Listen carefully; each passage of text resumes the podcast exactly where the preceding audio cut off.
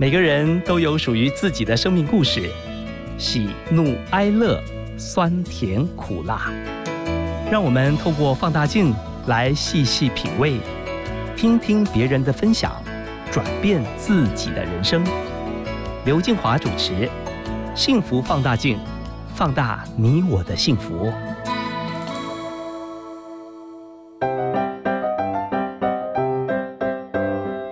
起拿出手中的幸福放大镜。今天我们要来看看心灵影响家游祥和，他是东方心理学的创办人，除了是和福田气管顾问公司执行长，同时也拥有美国联邦政府国家心灵管理师和心灵治愈师的双证照。他擅长结合西方心理学和东方哲学学，对于传递正能量以及宣扬中华文化思维充满了热情。他的学生遍及世界各地，教导大家从生活中养成自身的哲学价值，进而一步步的迈向成功人生。那接下来呢？我们一起来听听游翔和跟我们分享的摆脱被控制的人生。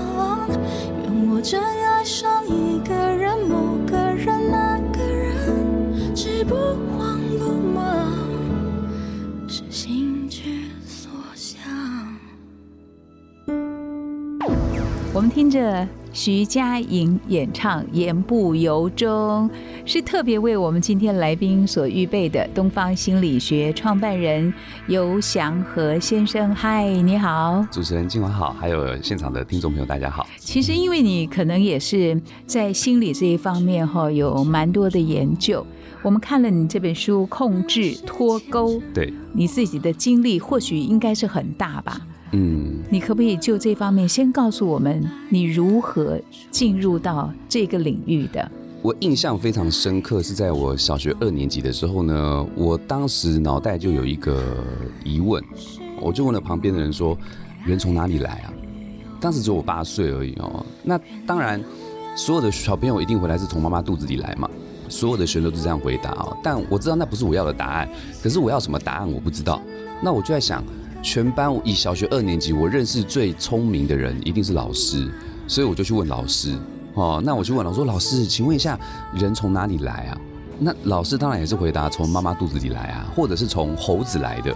哦，可是这也不是我要的答案。可是我到底要什么答案，我其实不清楚。那当时老师那时候还有做家庭访问来到我家，他就说：“你儿子平常都会想些什么？”这对我印象深刻，是我坐在旁边，我爸就说：“没有啊，怎么了吗？”他就说，因为他很积极的在问班上一些同学说人从哪里来，哦，那后来当然最后老师聊到最后才知道，我想表达的是在妈妈肚子之前我在哪里。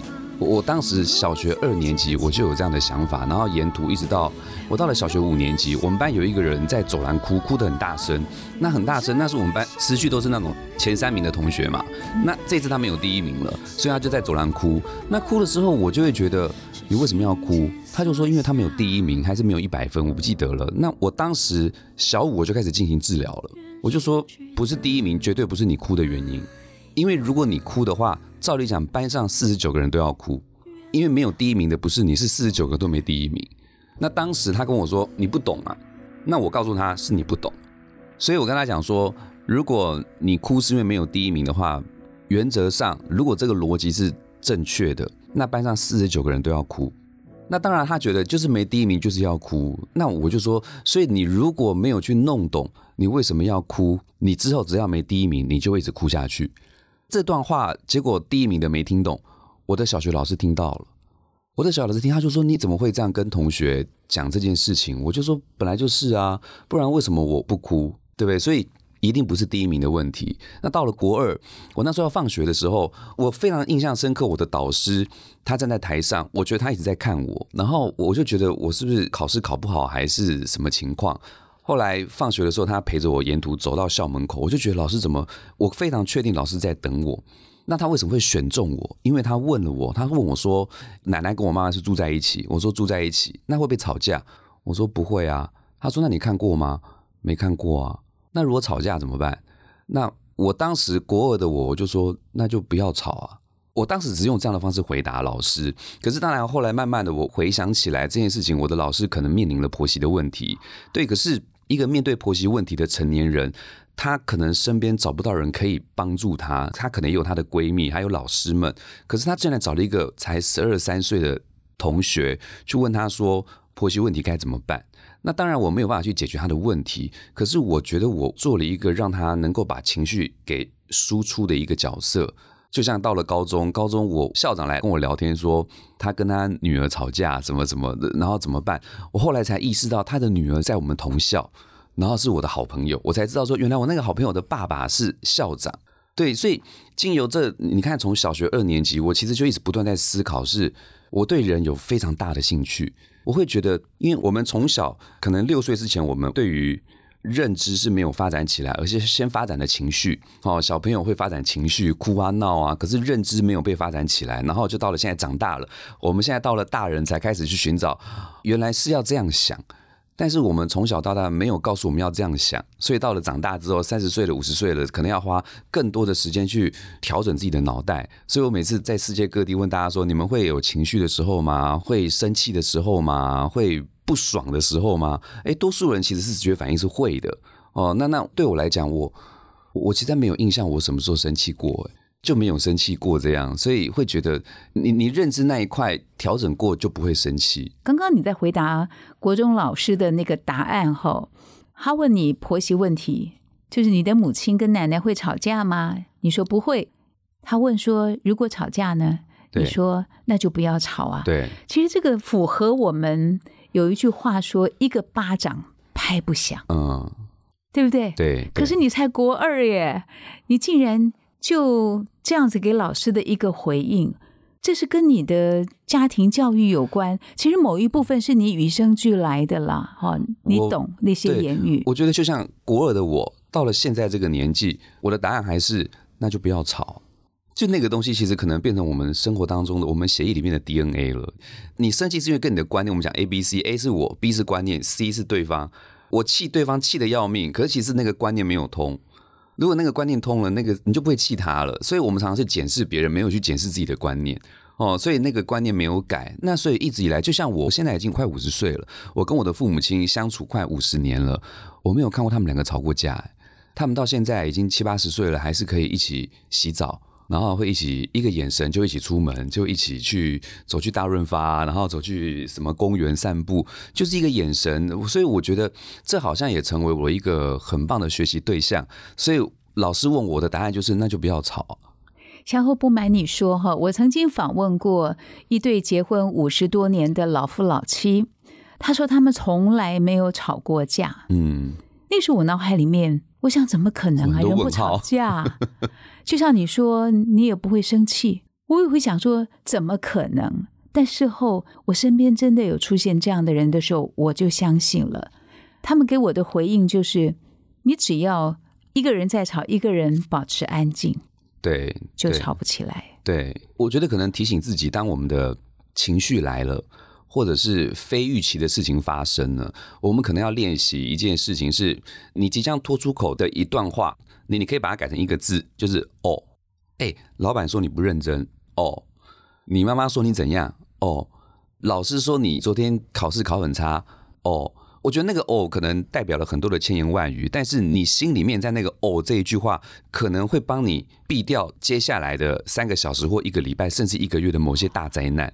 所以就哦一声，哦完之后，其实你也没有输啊，你为什么一定要跑去跟老板理论？为什么要跑去跟谁谁谁讲着？你为什么这样说我？我们其实很少在思考，所以我会常常跟大家说，你就哦嘛，哦一下就好了。我会很好奇耶，后来你是在大学念什么啊？我念商的，念保险，可是我还是非常对我刚才说，我从小学二年级一直到现在，所以我一直以来都在处理同学的恋爱哦，同学的打工，他们常讲打工谁很少，谁很讨厌，谁很机车，然后什么，我就觉得，我记得那时候我同学去打工，然后就找找了我去，然后去了以后我就发现，嗯，那个老板没有像我同学讲的这么机车啊。没有像我同学讲的那两个人很讨厌，那个谁怎么样？那反正我都觉得没有问题啊，所以我就觉得这是很奇妙的。相同的事情，你觉得痛苦的事情，在别人身上其实不会的。其实，在现在的这个社会当中，有很多社会规范啊，嗯，使我们不得不活在别人的眼皮底下，别人的期待当中。怎么样摆脱被控制的人生，为自己而活？我觉得，因为我们人是一个群居集体的动物哦，所以我们没办法在这中间抽离掉，所以肯定会在意很多别人的想法。我们从小被灌输的就是关于成功，那这个成功有个主流，这个主流正在整个世界当中不断的在某种我们所看不到的氛围一直往前进，所以你看高中生、大学生，可能他们就急着想成功。哦，那这个是从小就被灌输的。我们小学就被比较了。你看哥哥怎么样？没有哥哥也有邻居，没有邻居也有楼上，没有楼上也有楼下。所以，我们从小就是要被比较的。那这个比较，我们明明感受到的是父母的爱，可是我们感受到那个爱是很有压力的。所以在长期的自己练习之下，我们就认为什么叫做有用的，什么叫成功的，然后就一路到了毕业，进入社会，就不断在跟人家追逐哦。那这过程当中。如果我们一直到了三十岁、四十岁，可能都没有人告诉我们，到底生而为人，他真正要的是什么？那真正要离开控制这件事情，到底是谁在控制我们？所以我在书上的开宗明义就写了说，当我讲控制的时候，七十亿人口都有感，对那个控制好严重哦，然后就觉得我我我不想要受到这样的监控，可是我第一时间就上网去 Google 去问脸书大神。我发现我找不到任何关于控制相关的议题。如果说我们的生活是反映到网络上去的话，我们网络上可以找到所有我们要的东西。可是当我只搜寻关键字“控制”的时候，我找到第一个是电影、小说原著，然后再来就是某个企业发明了什么控制的遥控器，不然就是控制人员考试、银行内控、外控，全部都是这些为了生存。而制定的某些我们所能理解的，但是对于在内心层面，对于脑袋里面的控制，我找不到一篇呢。所以这让我感到相当大的震撼：是七十亿人口对控制有感，那到底他们怎么解决这个问题？所以他们的问题最后只会流向星巴克跟麦当劳。为什么？因为你看看，我说全世界最大的毒窟在星巴克。我们都在星巴克坐着过，可是你没有看过任何一桌的星巴克的在感恩他的老公、老婆、老板、小孩，没有。你仔细坐下来认真听一下，都是在抱怨。你知道我老公怎么样？你知道我老婆怎么样？你知道这个公司业绩定的太夸张了？你知道全部每一间星巴克都是在抱怨，可是他创造的氛围是让人家好像回到家的感觉。但是在抱怨过程中，坐在抱怨者周围的第三者，通通都是认同他的。对你老公好夸张哦，对你公司好扯哦，对你老板怎么这么讨人厌？我们以为在支持我们的好朋友，可是我们变得很可怕第三者，所以我们只会越受控。因为你身边的好朋友，他加强了你是受害者的信念。然后你看哦，这一群在麦当劳、星巴克聊天的人，他们下午茶结束之后，就会大家大手牵巧手说，我们下个月一定要再继续出来，因为有这一群正能量的姐妹们，我觉得我好开心。可是，其实我们都在不断的把我们所认为的不好的，在这个空间里面，我们才是最强大的超级传播者，然后就传播出去了。所以我就说，我们想要控制脱钩啊，我们很难的原因，是因为我们从来没有任何一个地方或身边没有任何一个人在提醒你说，哎，有没有可能你的想法在这一块是不对的？有没有可能是这个样子？但是身边没有这样的善意的第三者或勇敢的第三者，所以我们总是会想说，永远是支持当事人你的老板是错的，你的老公很糟糕，你的老婆很扯，你的小孩应该要好好管一管。我们其实太换为人师，喜欢去教导别人，然后自己问题一大堆，然后没有解决。所以这是我认为，我们如果真的想要摆脱我们认为的控制，必须要从源头。那个源头，我想想想想了很久，我就觉得源头在哪里？我想到最后，觉得是想法。是一个人的想法，很多朋友说源头源头就是我老板啊，源头就是我老公啊，源头就是我我老婆啊，诶，他没有想到自己是源头，所以真正的源头来自于自己的想法，所以我我才会想说出这一本书，希望可以从真正的想法去做改变。除非你觉得这本书是胡扯，那你一定坚持你的某种信念，那这个信念不变的前提下，我们已经可以预期你接下来的三年五年只会比你现在再放大。那放大的话，那就要看你现在是好还是不好，好的会更好，不好的就更不好。你说你不生气，然后情绪起伏永远就是很 peace。比如说有人得罪你的时候，哈，你也不会不好的回应，可能大家就会想，那你的人生是不是就是平静安稳？其实那是幸福的啦，嗯，对不对？但我我我我的前提是你定义他得罪你了，因为你定义他得罪你，所以你当然往这个角度走了。哦，那所以，我有时候可能我们讲定义才会带来意义嘛。一旦你定义这件事情之后，你会去证明不喜欢。你看他吃完便当没拿去丢，哦，你看他闯红灯，哦，你什么事情都可以，因为你先定义了这件事情。所以我觉得在跟人相处，不管是认识的不认识的，我觉得第一时间我们会习惯的去扫描，哦，那扫描完没问题，可是不要去定义。所以我们碰到人际关系，新人旧人，认识不认识的，都先不急着定义。你说一个想法，也就是所谓的认知，哈，对，才能够摆脱控制。这个跟做自己有什么不一样？可不可以跟我们分享？你是怎么样提升你的认知，或者是一些想法？哦，不要常常下标签，它就会带来一个等号，后面的情绪就会出来了。你怎么做到？我觉得第一点，做自己，我的感觉，它是，我觉得像像做自己啦，爱自己啦，这个已经。大家都朗朗上口，可是朗朗上口的情况，我觉得有一个来自于心理状态的感受是不一样的。做自己跟爱自己，这些人常常到最后反而是对别人造成了某些伤害，因为我先受伤了。所以我要开始做自己，我要爱自己，所以我再也不想管别人。诶，这个部分是可以，是你可以不在意别人的感受，这可以。但是重点是，你在做自己跟爱自己的当下这件事情，你在事后能不能尊重你的选择？如果你现在是做自己的，那为什么你事后要反对那个半年前、两个月前你做的这个决定？所以这个决定意味着，其实当时的你并不是做自己的。真正的做自己或爱自己，是你事过境迁之后，你对于你的选择还是很满意的。那我们在当下就是很多人来找我聊天啊，抱怨的大概就是生活中就这些事情嘛。那完了以后，我其实我要先定义，我要先厘清我的角色是什么。如果我的角色跟那些星巴克、麦当劳的人一样的话，其实你不用来找我，因为你的朋友们就是了。所以，我我要先厘清我们的关系。第一个是我要扮演的角色是尊重你的选择，还是同情你的遭遇？如果我同情你的遭遇的话，那意味着你没有做自己。因为那个是你当下选择的东西，结果你经过了三天之后，你要我来同情你三天前做的决定，那代表你当时是搞不清楚状况，所以那个不是做自己，那个是某种可能是我们想现在报复性的吃，报复性的什么，报复性的旅游，所以那个时候的我们不是做自己，我们程度上是带了某种证明跟报复。所以那个东西事后是会痛苦跟后悔的，可是真正的爱自己是，或做自己是，经过了三个月了，经过了多久了？你想到这件事情还觉得，我觉得那个时候的决定是非常好的。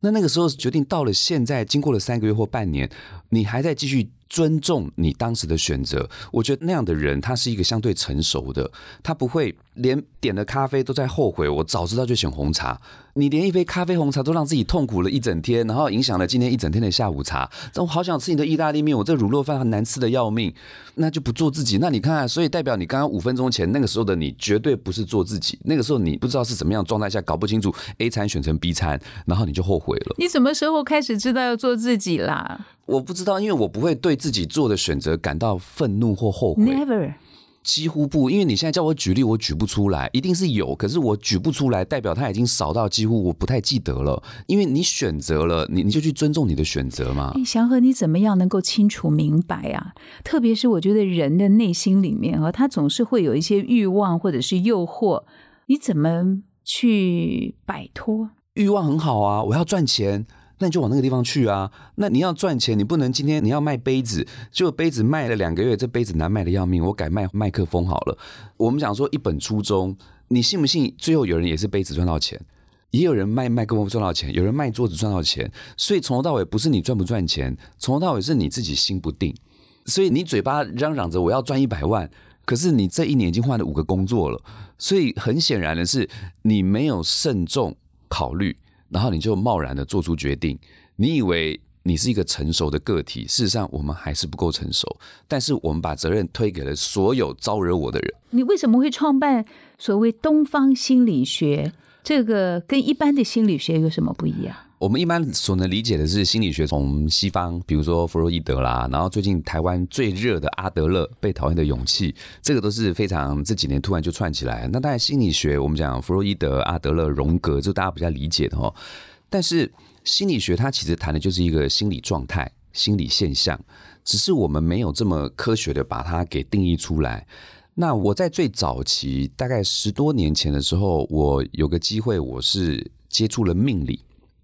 我接触了命理之后呢，其实如果大家去网络搜寻或者是一些相关文章，我在最早期的形象是命理师，诶，这个命理师大概持续了有将近七八年的时间，哦，当时的身份就叫命理师。可是命理师对我来讲是我很不喜欢的原因，是因为如果命理师这么厉害，最成功、最快乐的就是命理师。可是我看到的命理师、算命师是不快乐的。我们讲一身习气，他身上的习气，你一看就知道这是很油腻的。哦，你一看就知道这个一定是婚姻有问题，他会打小孩的，然后他可能生活是很有压力的。那但是问题，我们还请他告诉我们要向左转向右转，这对我来讲是没有道理的。所以厉害的是那个工具，不是那个人。所以我在想，怎么样可以让这个工具被更多人知道，然后甚至是可以从这个工具中抽离、抽取出一些对我们真正是有帮助的，而不是一些。我们所谓的怪力乱神，或者是让人产生恐惧的工具是中性的，是人让它变得很恐怖。所以我光在调整这些概念，我就走了将近十年的时间。这个对我来讲叫做本质，就是从这些工具里面，我们可以看出我们的本质是属于什么性格的。好，这是本质。但是心理学讲的是后天的，它是一种心理状态。那算命的他讲本质，你看我们出生两天就去算命，说我五十岁会死掉，好不公平哦。对不对？算命，我才两岁，我才五岁就算命，说我这辈子会结婚五次，然后就会告诉我三十岁会得癌症。我觉得这些对这个当事人在努力活下来的人很不公平，因为他为了要抢救这段婚姻，他付出多少努力，这些东西是算命是看不见的。他就一针见血告诉我说：“你不用考试了，你这没有考运，然后你这个今年注意婚姻，注意健康，什么什么什么。”我们都被自己吓死了。所以我觉得我们太小看人的力量了，潜意识的力量，还有我们自己本。真的信念，所以我们就被吓死了。被吓死不是算命厉害，是那个力量证明了。你看，你可以让自己弄到死掉。哦，那心理学它谈的是不谈本质，它管你男生女生，管你什么，它在叙述一个心理状态。所以我在创办的过程中，因为有了一个玄学的背景。然后加上我是学心理学的，我就把本质跟心理状态把它给融合在一起。什么时候去学心理学？后来我后来学心理学是二零一二年开始学哦，但台湾不能学，我去大陆学的。嗯，然后学了，现在已经现在从念硕士又念博士，所以我就一路这样一直念念念念念念上来。嗯，你怎么会担任这个美国联邦政府心灵管理师还有治疗师？这两者有什么不一样啊？管理是偏向情绪管理。哦，但治疗可能还要再往内心探讨。治疗比较倾向于临床一对一的部分哦。那像这证照也是全世界不到十个人有，而且这还是美国加州州长亲自签名哦。所以他就这样寄到台湾。当时问我要不要去美国领证，大家都很兴奋说你要飞过去，可是我无感，我就说不用了，你寄过来就好了。他就这样寄过来了。哦。那这些都是从我从业以来到现在所有的演讲啊、课程啊，包括这些证照，我都跟他讲说。这些没有一个是我们主动花钱或者是主动争取来的，这都是人家就会送到你眼前的。当你准备好了，我相信你身边的资源会全打开，所有的礼物就会在你眼前。跟你咨询的这些人哈，大部分什么问题居多？我觉得最多的问题，多数人在意的是，他们会觉得自己，比如说心理问题、情绪嘛，很很多很多问题哦。但很多这些问题，他们所能理解的，多数人他们给我的反应就是，我只要再多一点时间，或再多一点钱，我就能解决了。多数的人都会这么理解，我只要度过这一关，只要再给我五十万，再给我一百万，只要再给我三个月时间，我就能解决了。但事实上，就算五十万再给你了，再给你三个月，你问题还是不能解决。所以他们认为是时间跟钱造成的问题。那我再反推回来，有没有可能在你前提、你的理解上这一块出了问题？我们怎么样可以把？心理的认知那一块，想法那一块，如果能够真正的做某些调整，调整不是叫你不要爱钱，不要就出家了，不是。我我常跟他讲说，我也好爱钱哦，我是超级爱钱的。那你爱钱，你每天讲感恩，你怎么赚钱？对不对？我们说够苦做也要够巴豆啊，对。所以你怎么达到这个平衡？我只想跟大家分享是，当你做到某一种心理状态的平静，你外在的资源跟财富会往你这边流过来。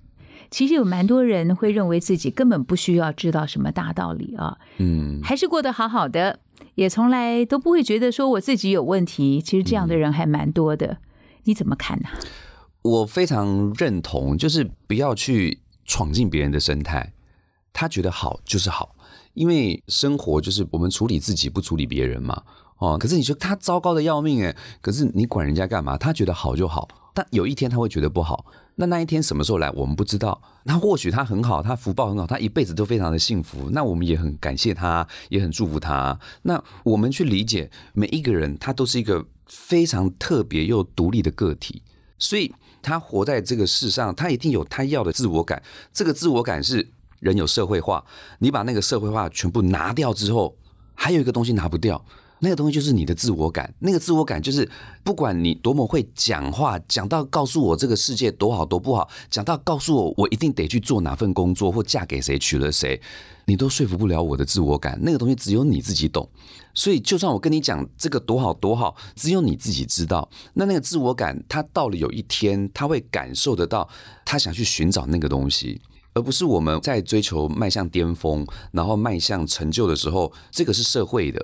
这个是父母的，这个是同才团体的，然后你以为那个是你的，但是有一天有一个自我感会慢慢的呈现出来，那个东西在忽明忽暗之间，会有一个画面，会有一个东西会闪过你脑海里，然后你听到一个声音，可是你可能没想法，你就继续赶路。你就继续赶路，明天要做报告呢，明天要考第一名了，你就继续赶路。那可能夜深人静的时候，因为我们到了晚上，人的能量改变哦。为什么到了晚上要听清乐，你有感觉？可是白天你听清乐，你情绪没这么大。所以能量改变之后呢，你就会突然在想到你白天或者是三年前的一个画面。我们其实到有一天会去寻找那个关于自己的一个东西，比如说我比较幸福，我比较幸运，是我在很小的时候我可能就发现到了，然后在自我感跟梦想还有成就当中呢，一路没有太多的阻碍，哦，没有太多阻碍是不会有人告诉我你一定要念台大你才有成就，你一定要念医生，我们那个年纪不是医生就是要什么律师法官，不然的话你一辈子就没前途了。我的老师告诉我，你只有考高中。不能考五专，不能考专科，你就是高中，没有其他条路，因为你是要念大学的。我们当时听不懂为什么，就所以我们当时联考只能考高中，然后没有什么都不用考了。然后你如果高中没考上，你就是重考。我们班就是这样，所以这个过程我一直很顺利的是，我的父母亲还有身边的朋友，没有人给我太多的干预，所以在这个过程中，我可以随时的跟自己的内在做某种独处。这种独处会让我觉得很舒服，然后就一路到了现在。你觉得你与生俱来的特别在哪里？因为你真的很特别。我刚才讲的七十亿人口的每一个人都是特别的，独一无二。对，都是特别的，没有谁特别的特别。所以我只是觉得说，因为我慢慢的找出了属于你可以自在的活在这个空间，所以可能大家觉得我很特别。可事实上，我看每一个人，你们也很特别，更好。在你的新书《哦控制脱钩》第七章的勇气，你提到了“我不是灯泡，我是太阳” 这句话，它给了很多人勇气跟力量。你的灵感是来自哪里？因为我觉得我们就是自带光环啊。我举个概念好了，比如说叶问黄飞鸿，这是真人真事的哦。假设这电影写的事情都是真实的，请问他这个叶问可以一打十，还原到当时的情况下，叶问会不会紧张？紧张，肯定紧张死了。但是他还是得一打十，对。可是他紧张，但是他都不知道他会不会死掉，他不知道。可是看戏的我们死不了啦，为什么？因为他是男主角。对不对，听众朋友们哦，你去想哦，你的回忆里面，你的每一段回忆里面，你有没有发现都有你？你从小到大的每一段回忆都有你，为什么都有你？因为没有你，它就不会存在在那个状态下嘛。所以你的人生里面，你的戏份跟台词最多，你就是男主角跟女主角。你为什么不害怕男女主角死掉？因为他们自带光环。可是你的人生，你是男女主角哎，你怎么怕的要命？所以我们永远要等人家来通电、来接电，有没有？然后才会亮。没有，你就是男女主角。你去想，你的人生就是一个最棒的剧本，最棒的剧本。这个剧本有没有人想来看？那没有人想看，这就是一个收视率不高的，可以早早去领便当啦，不用撑这么久嘛。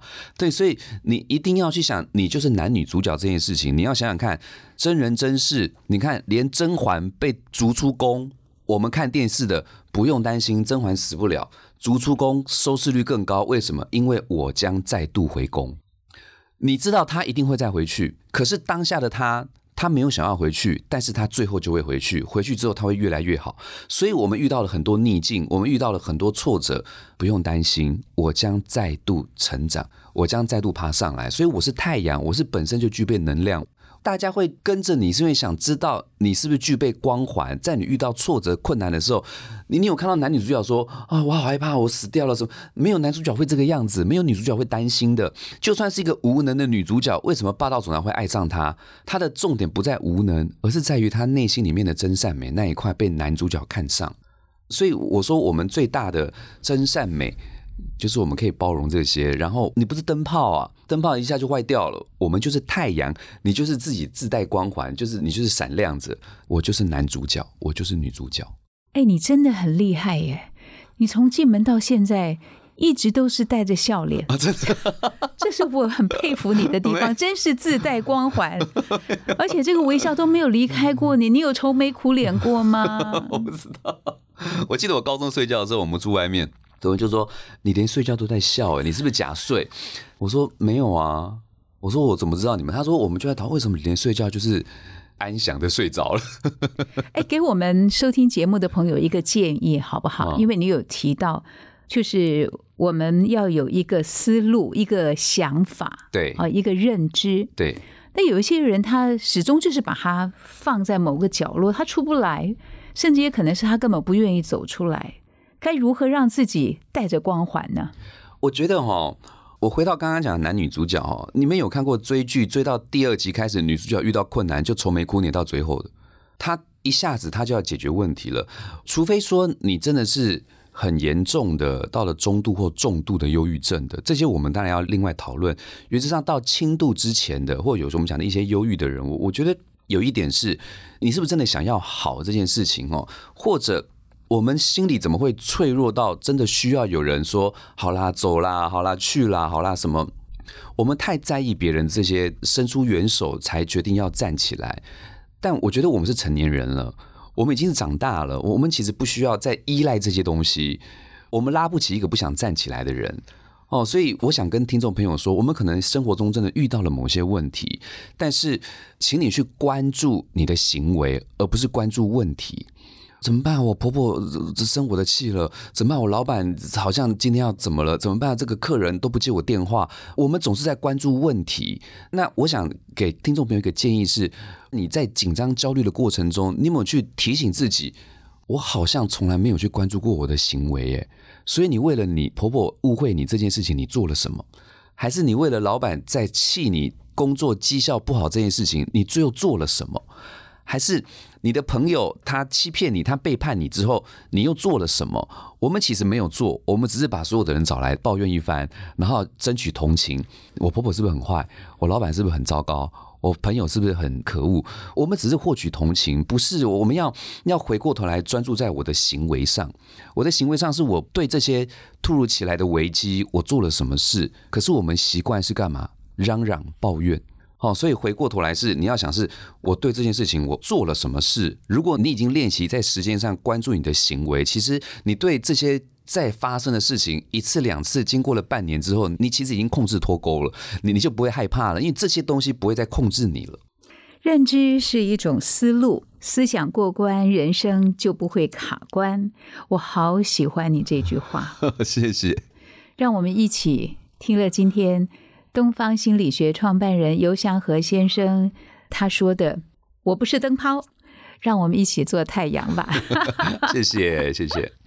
节目最后我们要送给你的是，哇哦，你自己介绍吧。这首歌，哇，这是 George Michael 的《Free Nighting》，好棒哦。这首歌送给你，也送给我们的听众朋友，让我们一起寻求心灵的释放和自由。谢谢你，拜拜。谢谢，谢谢。